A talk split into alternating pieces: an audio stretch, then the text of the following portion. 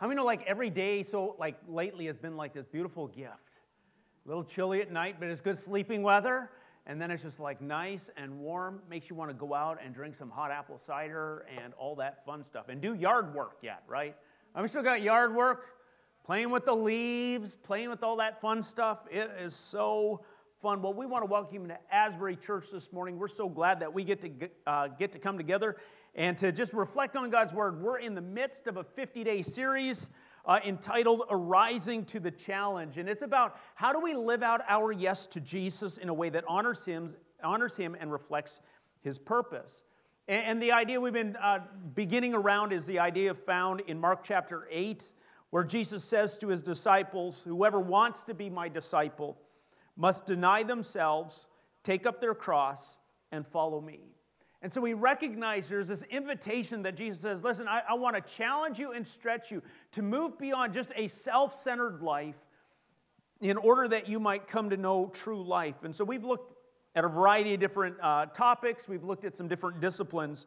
And today we're going to talk about embracing the welcome. Now, I don't know how you grew up. I'll tell you how, a little bit how I grew up. We grew up and we would have people over all the time.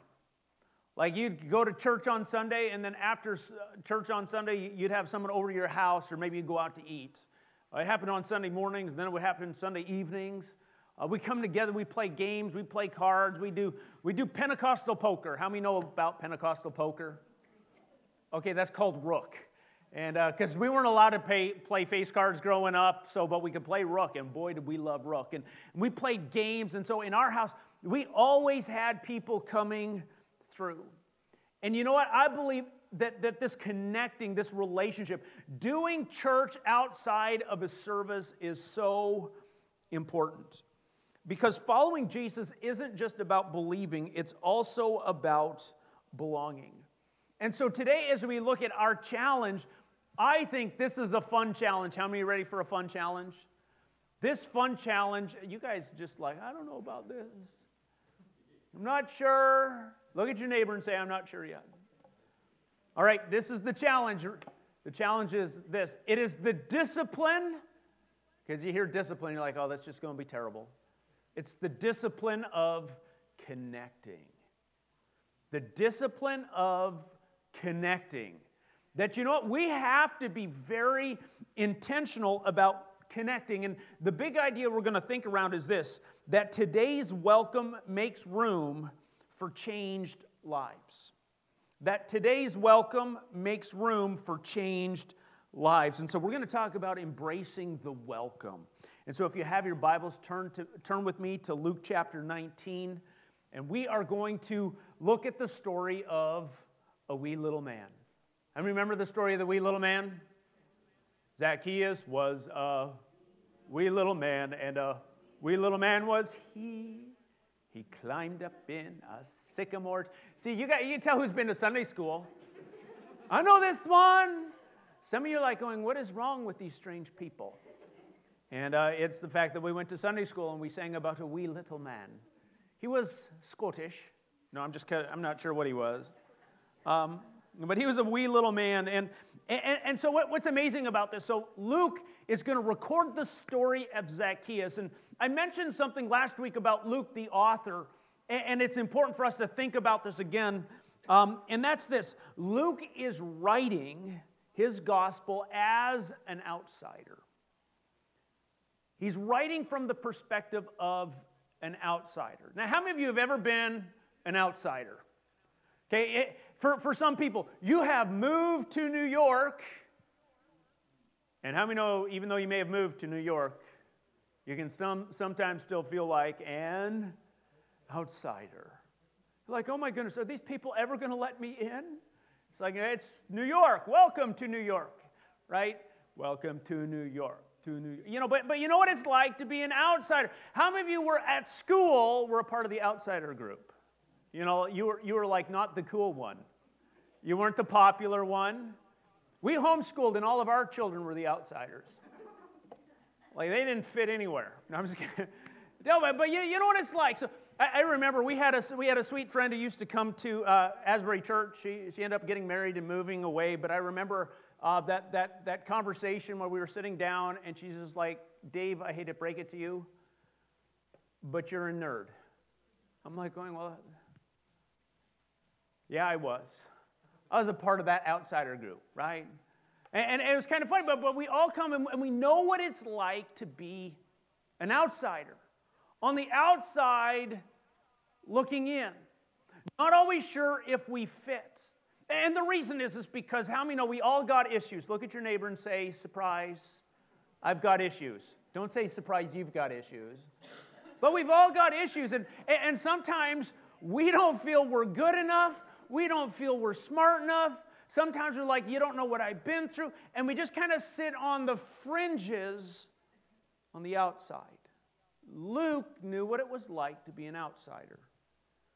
He was a Greek who had been touched by the message of Jesus.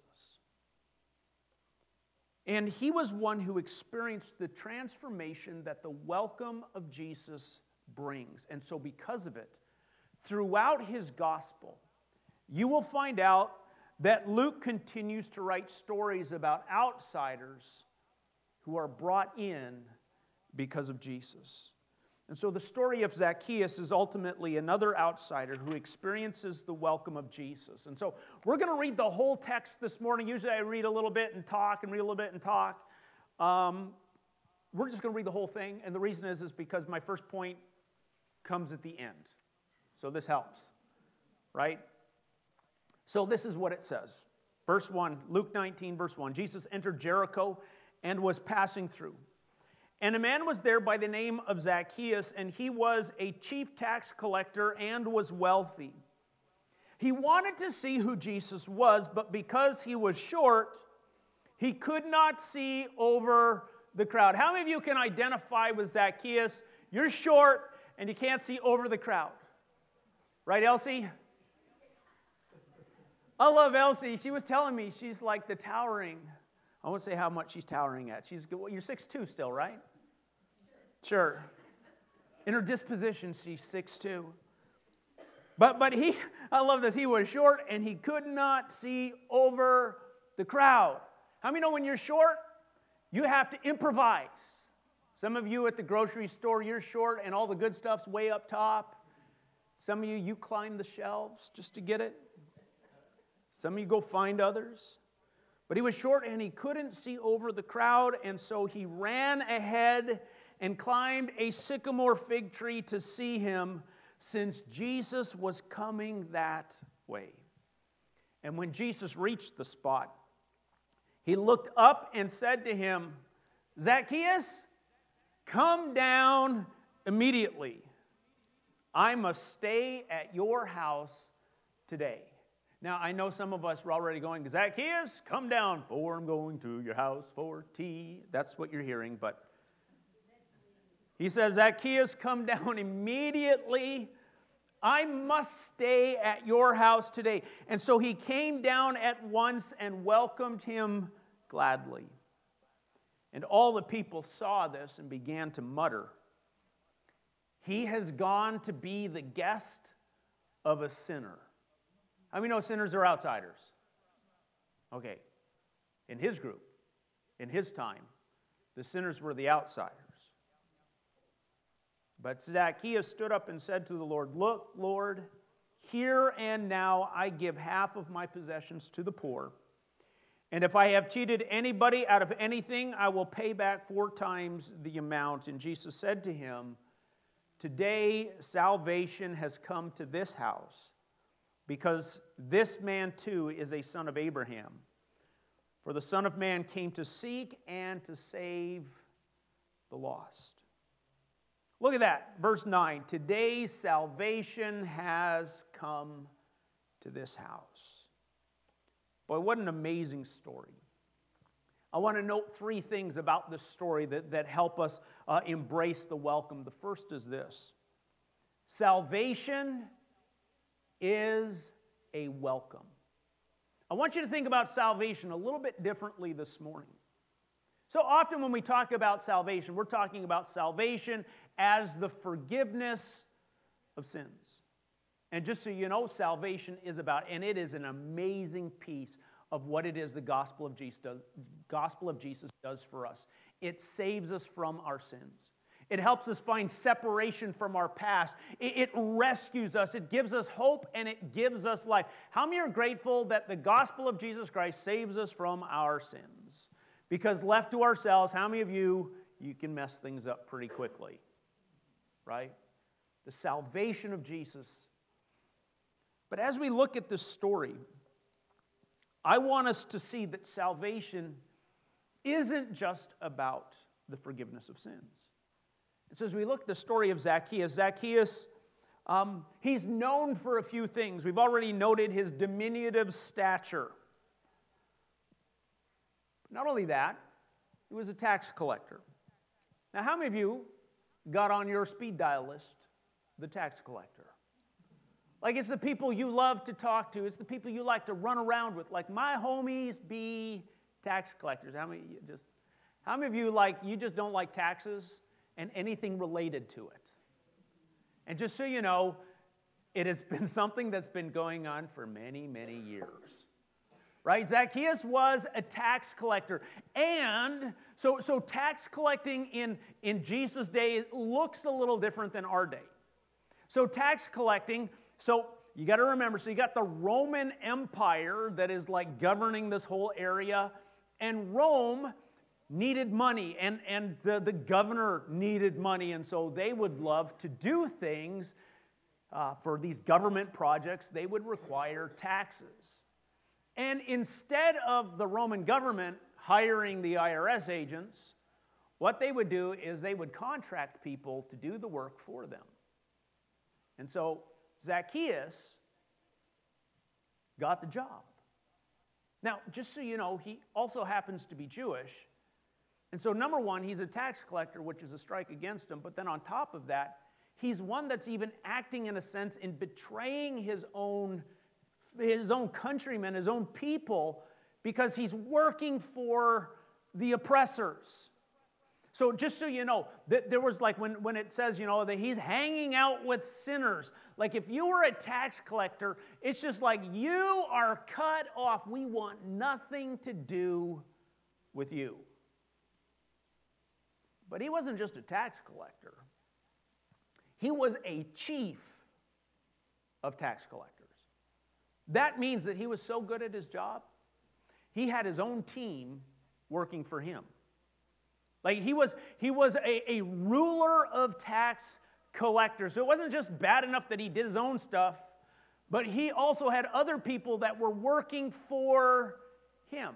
And as a tax collector, did you know in their day that, that Rome was just like, this is the amount of tax that we need to get, and you're responsible to get that money, and then anything else extra that you need for you to live on, you can add that to the tax that people had to pay. You can see why they weren't family favorites, people you want to have around. And so he was not only short, but he was a tax collector and a ruler of tax collectors, and as a result, he became wealthy.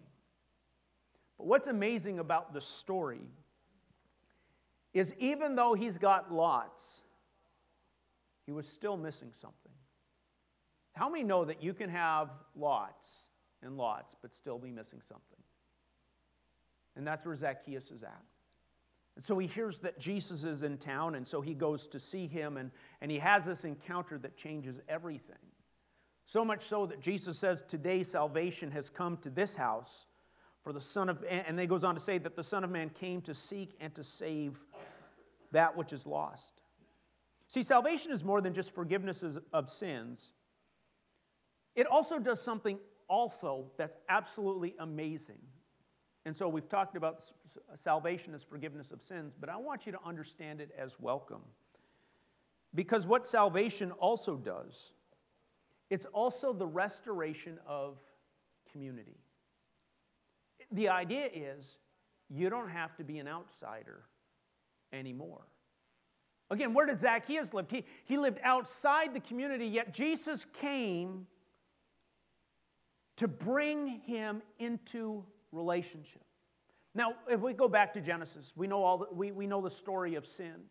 And that wherever sin, that, that as it enters into humanity's story, we find out that sin begins to ruin relationships. It ruins our relationship with God, and then it begins to ruin relationship with one another. So that, that the second story about human relationships in the Bible after Adam and Eve, like their children, one of their sons kills another son. Because wherever sin is at work, what it does is it begins to undermine and it begins to ruin and wreck relationships. And we all know this to be true because there's people who, who have sinned against us, and in sinning against us, we're like going, That's it. I want nothing to do with you. And we push people away. Or maybe you've done wrong to someone else and they've pushed you away. Because wherever sin is at work, there's an isolation that begins to take place that all of a sudden, instead of being on the inside, now you're on the outside. But Luke wants people to understand that when salvation comes to a person, it doesn't just remove their sin, it also restores them in community. It restores them. And just so you know, this is such a big idea. So if you go to Acts, so Acts is also written by Luke. Luke writes the Gospel of Luke, and he also writes Acts. And this idea of, of restoration of community is so important for him that even in Acts chapter 2, when the Spirit of God is poured out, and, and, the, and, and the people who are in the upper room, those who are waiting for the gift of the Holy Spirit, as they began to speak in the languages of the nations around them, there was this great crowd that comes around. And you remember Peter, Peter stands up and begins to preach. And, he begins to share the message of Jesus coming in order to save people from their sins. And so, what's great is, is people at the end of it, he, he's like talking about Jesus, and people like, What do we need to do to be saved? And Peter's like, Repent and be baptized. And so, people made this confession of faith in Christ Jesus, and then they were baptized. And then, you know what happens immediately after that? Luke begins to record this is what happens to all these people whose sins are forgiven. And it says this in Acts chapter 2, verses 42 through 47. And so they, all these people, they devoted themselves to the apostles' teaching and to fellowship. Everybody say fellowship. Okay, so the word fellowship there, koinonia in the Greek, means not a potluck, though they always did, you know, eating together. How many of you, you hear it's a fellowship?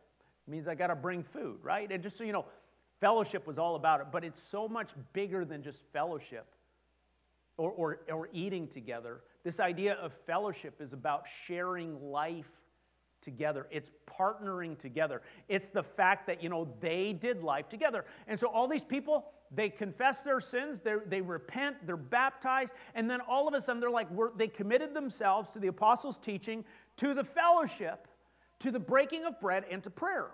And everyone was filled with awe, and many wonders and signs were performed by the apostles. And all the believers were together. Everybody say together.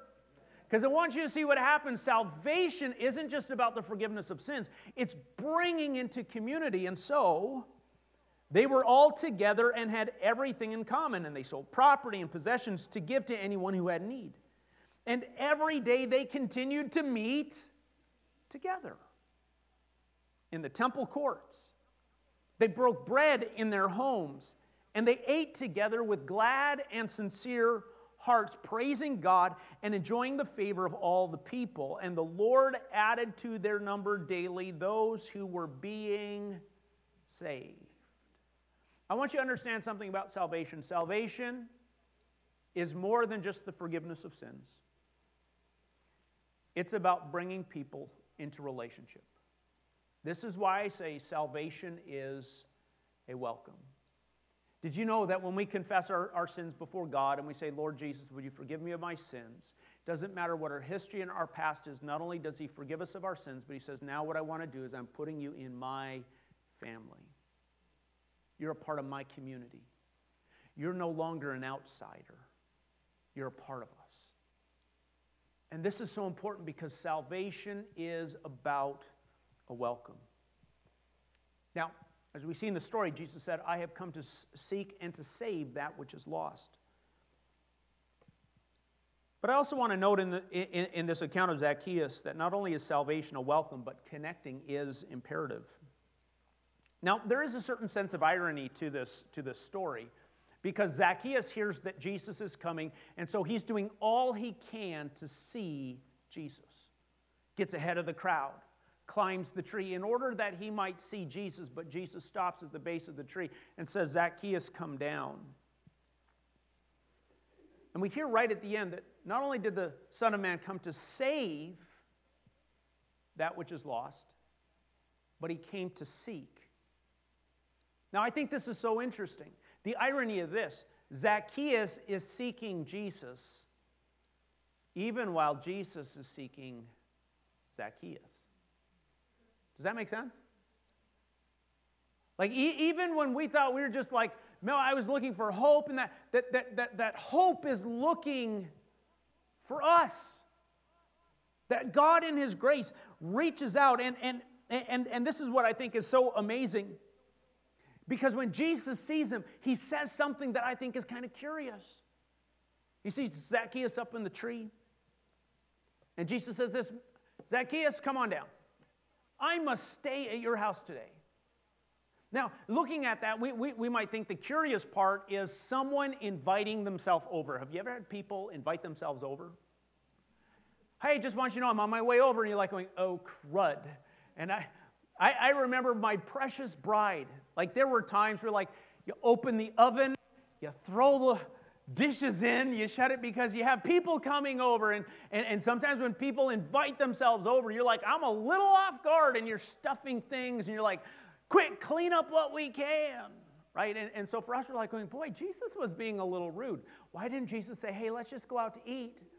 But instead, Jesus is like, oh, I need to, I, I got to come over to your house. And so we may think that's a little bit curious, but just so you know, in that day, uh, a, a, rabbi was one of great honor, which Jesus was considered by some to be a rabbi. And so it was like a great honor that he says, I'm coming over to your house. You're like, absolutely. Right? And so there was this excitement. That's actually not the curious part. The curious part of it is actually the fact that there's this little word in there that Jesus says, I must. Everybody say must. I must. Now, that word there is actually a really interesting word. When it is used in the New Testament, what it is often communicating is a sense of a divine imperative. That, that I've got to do this because this is a part of God's purpose. This is a part of God's plan. I must stay at your house today. I may have been passing through this town, but I want you to know that even though I'm passing through, I must stay at your house today. The emphasis is actually on the must. Now, just you know, it shows up in other places. So, for example, it shows up in the, the woman of the well. How many remember the story of the woman at the well? Well, it tells us in John chapter 4 that, that Jesus, and, and instead of using the word must, the, the, the translated word must, it actually says this. Now, Jesus had to go through Samaria. And the reason he had to wasn't because it was the only option or that was the path that it was. It was a sense of divine imperative. I have to go through Samaria. There's a person I must see. This, I think, is so amazing about this story that Jesus may have been passing through a town, but there was a must that he had to do. There was a person. You see, part of the divine imperative is this recognition that there is something about God's purpose that moves us toward others. Like, I have to do this. Like, this isn't just about an option. This, this is about, boy, God's putting something on my heart because there is another that I need to connect with. You see, I think that in this journey as followers of Jesus, the reason we need the discipline of connection is because there's people that we must connect with. There are some people who are never going to hear the gospel of Jesus Christ presented except through you.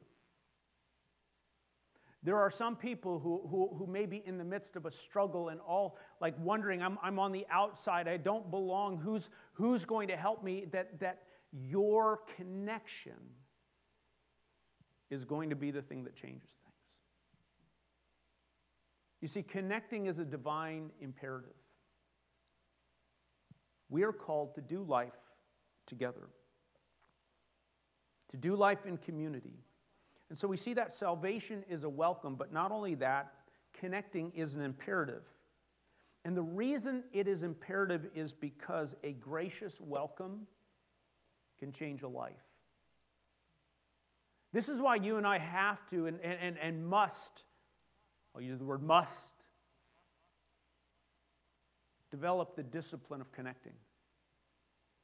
Is because a gracious welcome can change a life. See, God still uses relationship, connecting, to change people. The early church, that they embraced an ethic, they, they embraced an idea of, of welcoming others. And so in the Bible, you'll uh, read in Romans chapter 12 that, that Paul encourages the church hey, guys, you need to practice hospitality. You, you, you need to be a people who practice hospitality. Like, not as a, and, and it's an imperative case. It's not just like, hey, if it fits your schedule, practice hospitality. Actually, the imperative is this hey, listen, in following Jesus, because of the grace that has been shown to us, we need to practice hospitality. Now, I love the word hospitality because it's a compound word in the Greek that takes two ideas and smushes them together to give us this idea of hospitality. The first part is the idea of loving as family or friends or kin. It's like loving people. Y'all love your family, don't you? You like, you know, you're like, oh yeah, when family, I like, oh, some of you may, you may not like your family. That's, we'll pray for you in a moment. But, but you know, you know what I'm, I'm talking about? You're like going, this is my family. I, I just love them.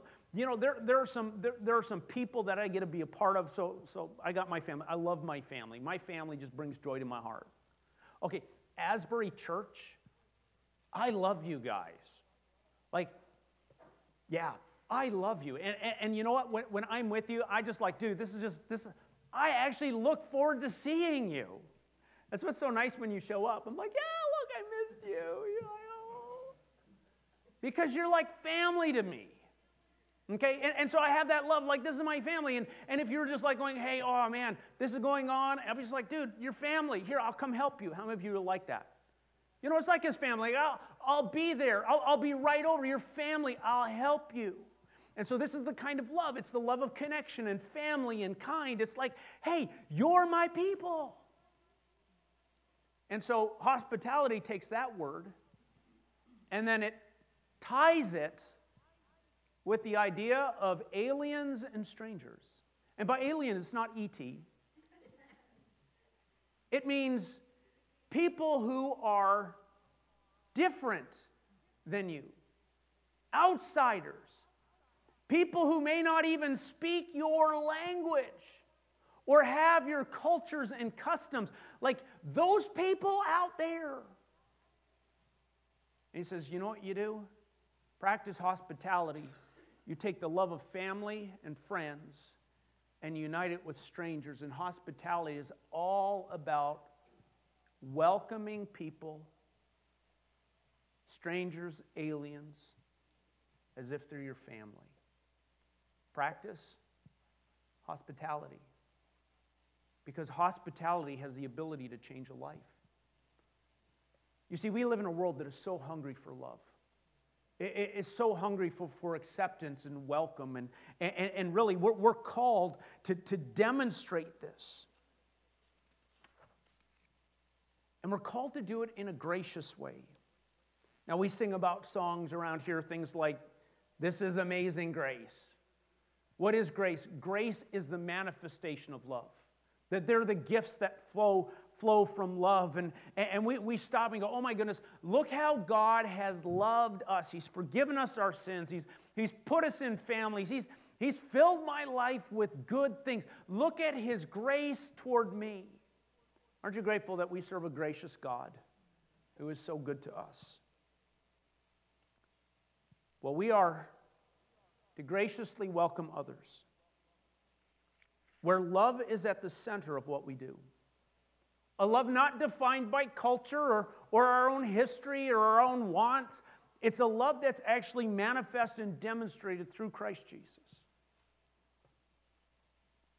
And when we begin to graciously welcome others, when we, when we welcome people with the love of Jesus, oh my goodness, it provides the opportunity to change lives.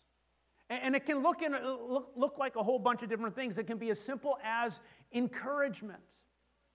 Like you can welcome someone and, and, and, they, they go away and they're like going, wow, that was actually great to meet them. Have you ever met people that you're with and, and like you feel terrible when you leave them? You know what I'm talking about? People you're like going, dude, man, like that is like, that was like really terrible. But then there's those people that you're with and you just like, and you leave and you're like going, dude, my heart is full. How many you ever had those kind of relationships or those moments? Because all of a sudden they did something and your heart is encouraged. Listen, when, we, when we begin to welcome people graciously, it gets manifest in encouragement that people leave better than when they came. When we did family camp this past summer, I was like, one of the rules is this, like my mother taught me. Leave a place better than you found it. How many had your mom tell you something like that? yes, it's a good lesson. Well, you know what? Leaving a place better than you found it, I th- think it shouldn't just be about places. I think it should also be about people. That people should leave better because they've been with us. Does that make sense? We can be encouragement. Sometimes it's just the sense of belonging. Uh, again, then one of the ways people are encouraged is they feel like they belong. I, I remember when uh, Rachel and I were dating, engaged, and then married. We had a wonderful couple that was a part of our lives, uh, Jeff and Becky. And it was so great because they would invite us over to play cards. How many of you like to play cards, right? And so we would play Power Uno. And you may not know this about me, but I'm a little bit competitive. you may not know that. And just so you know, I've gotten better. Can I get a witness? No. I heard no amens. No, that's true. I, I got to tell you, I, I remember, so, so you got to understand. I was a terrible winner because I won all the time. Because you, do you know what makes winning great? It's the victory dance. Can, can I get a witness? So we, we would play Power Uno, and I, I remember that. Uh, Boy, at the end, at the end of those games, um, if I won, I would do the dance. And uh, I, I, I started to understand that I was going too far when my bride would sleep, like when we go home to go to bed, and she would, I would sleep with like knees in my back, and she's just like, enough, right? She's just like miserable about it. I'm like, sorry, honey. But Jeff and Becky were such a wonderful couple. Just being over at their place, not only was it a place where we were encouraged, but we felt like we belonged. They put up with my young, stupid antics. They loved me in spite of all my faults. We, we laughed. We had fun together. Listen, in our world, there's so much dark and so, so much heaviness. You know what? We need people who will love us where we're at and just be people that we can enjoy life with. Does that make sense? Because I, I, think that when, when our welcome is gracious, boy, it builds people. That there, there's a sense of belonging. That there's a sense of hope that even though we may live in these crazy times, even though we, things may not be perfect, whether they're at home or wherever, but because we've been with people, um, all of a sudden we begin to develop a hope. We begin to figure out, you know what, we can make it. Some of you know what it's like because you've been in the midst of difficult things, and there's people that have come around you and they have spoken life and hope to you because maybe they went through some of that stuff and they're in a way better place than where they used to be. And you're like, going, dude, maybe that can be our future too. It's about being people who provide support. helping people process where they're at. Life is hard, and, and how do we work through it? And to be able to have some people who will, who will support us and help us as we process through the events of life, sometimes giving godly counsel. I think when we offer a generous welcome, it also provides an opportunity to bear witness to the life of Christ. You see, it's the message of Jesus that changes everything. And, and, and, and so, again, as we talk about embracing the welcome, today's welcome makes room for changed lives. And, and this, I think, we need to develop the discipline of connecting. And we have to embrace the welcome and extend the circle. So, one of the things that happens as, as, as we get settled in a place is all of a sudden our life kind of gets comfortably full, right? And sometimes it gets a little beyond comfortably full, but you know what I'm talking about. Like, I've got my, I've got my routine. How many of you like your routine?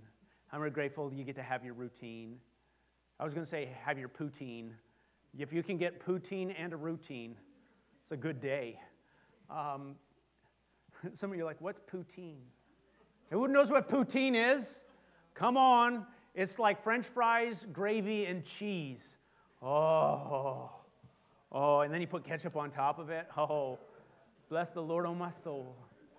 Oh, yeah, you're just not Canadian enough. Anyways, people ask me, what's a Canadian food? I'm like, poutine and Canadian bacon. Anyways, we like our routines, we get comfortably full. But not only do we get our routines, we get our relational circles. And we're pretty good with it. Like we, we, get, we get the enough, we got enough people, we got enough support, we got enough people around us, and we're just like, we're good with our circle. And sometimes in so doing, we just leave other people outside. Yet that's not what Jesus came to do. And as his followers, we are called to welcome people in. How do we begin to embrace the welcome? I think part of it is just remember what Christ has done for you. Just remember that, that Christ, like, when was that point when you gave your heart and life to Christ?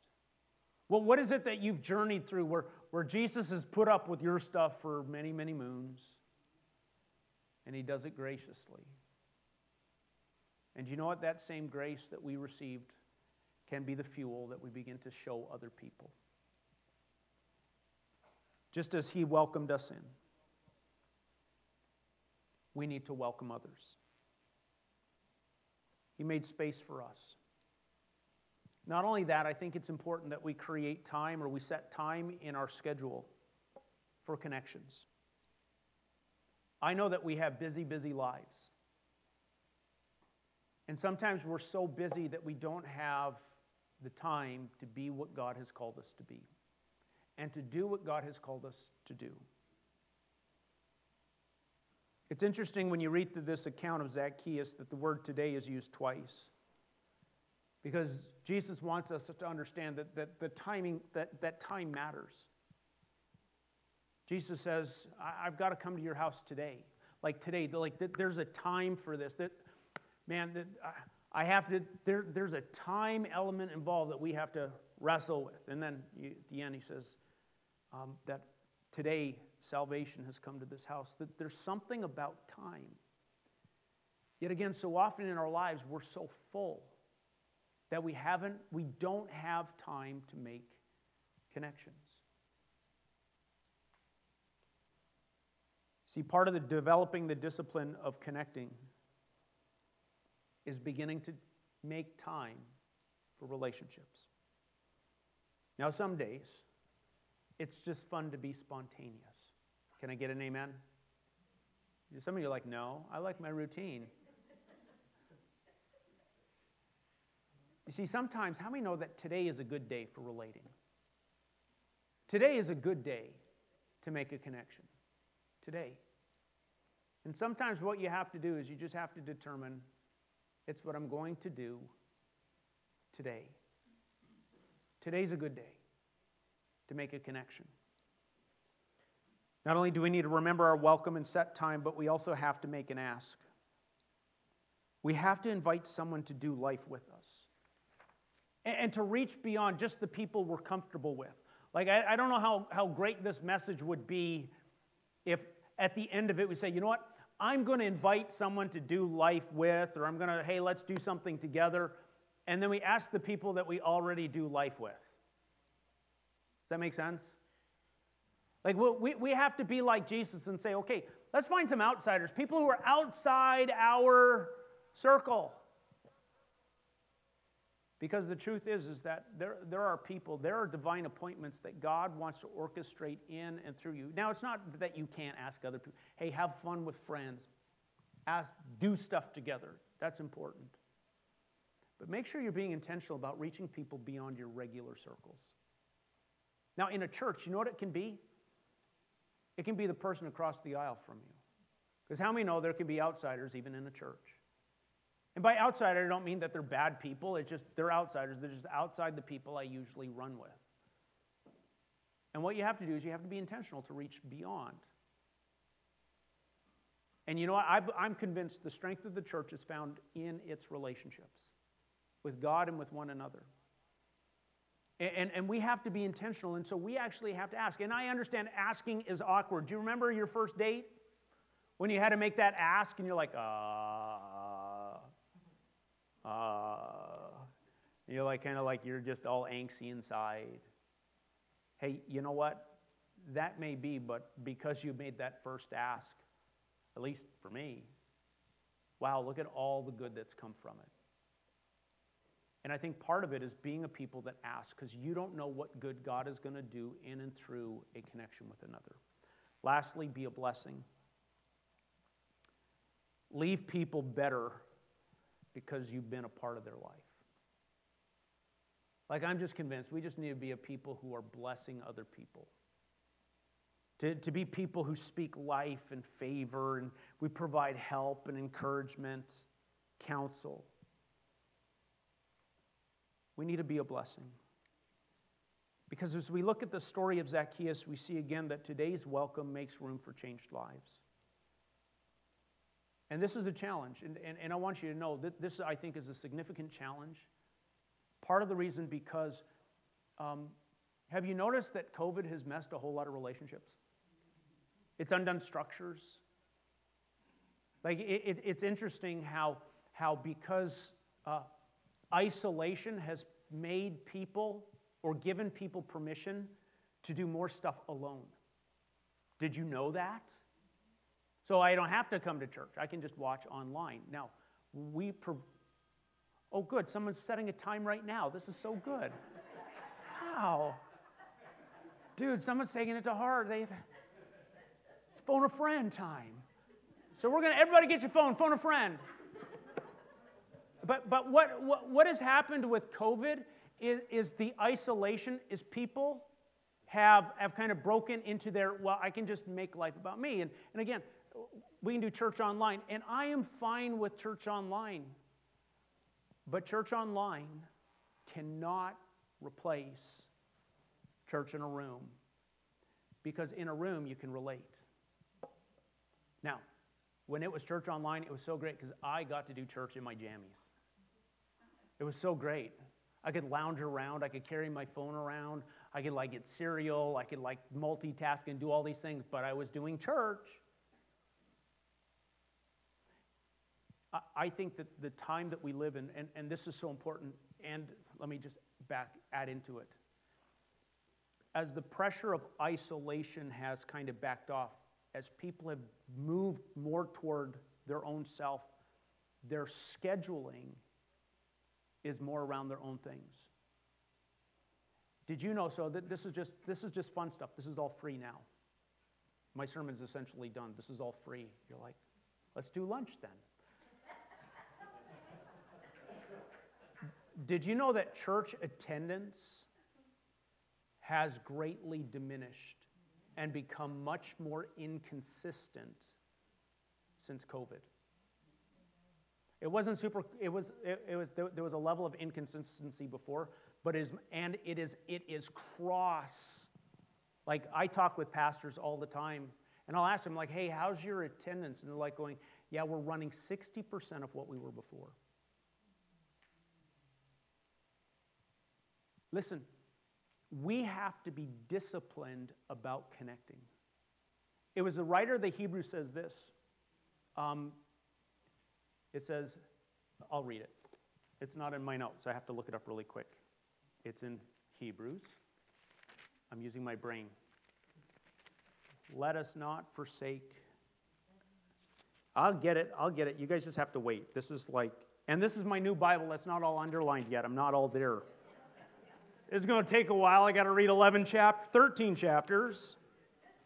I'm just kidding. I, I sort of know where it's at. Here we go. Do, do, do, do, do. Ah, here we go. Found it. Uh, do, do, do. And let us, uh, uh, ah, here we go. And let us consider how we may spur one another on toward love and good deeds, which we want to do.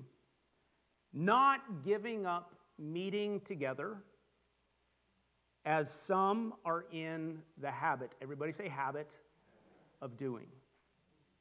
Let us not give up meeting together, as some are in the habit, habit of doing, but encouraging one another. Did you know that your absence robs others of encouragement? I'm just saying, because you're welcome. The Spirit of Christ is in you and it's working through you. And we have to be very disciplined about connecting. Because if not, we will get caught up in the spirit of the time and we will make life about us. And because of it, salvation will miss many households because we just kept passing through.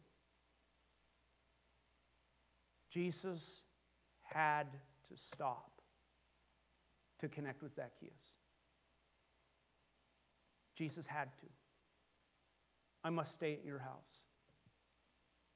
I may be passing through Jericho, but I, I gotta, I gotta stop here.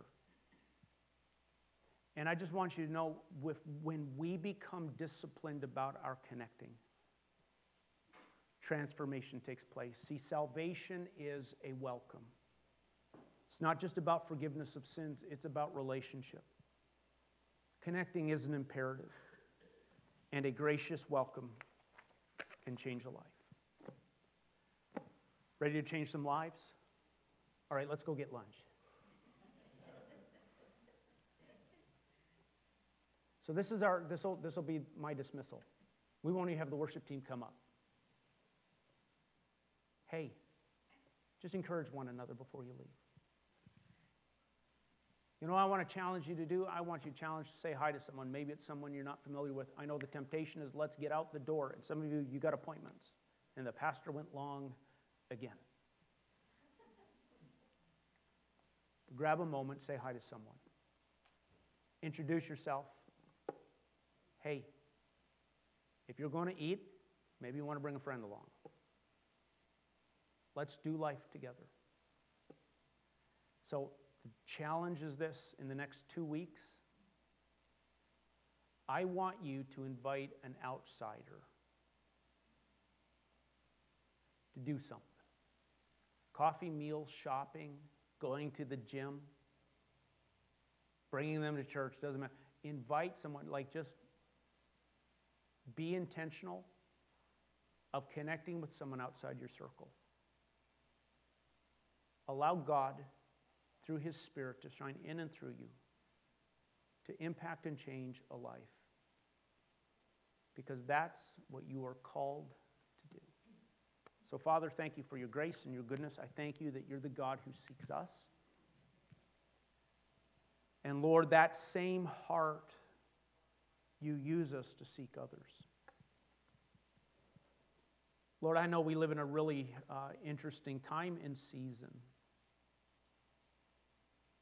And so, Lord, I'm asking that you would help us develop the discipline of connecting.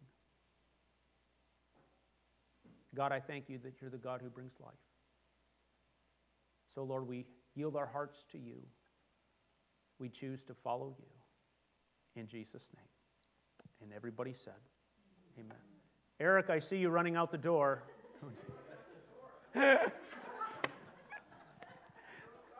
Oh, that was so good. Sorry. Oh, I just couldn't help that. All right, so as you go, may the Lord bless you and keep you, make his face shine upon you. May the Lord be gracious to you, lift his countenance upon you, and give you peace.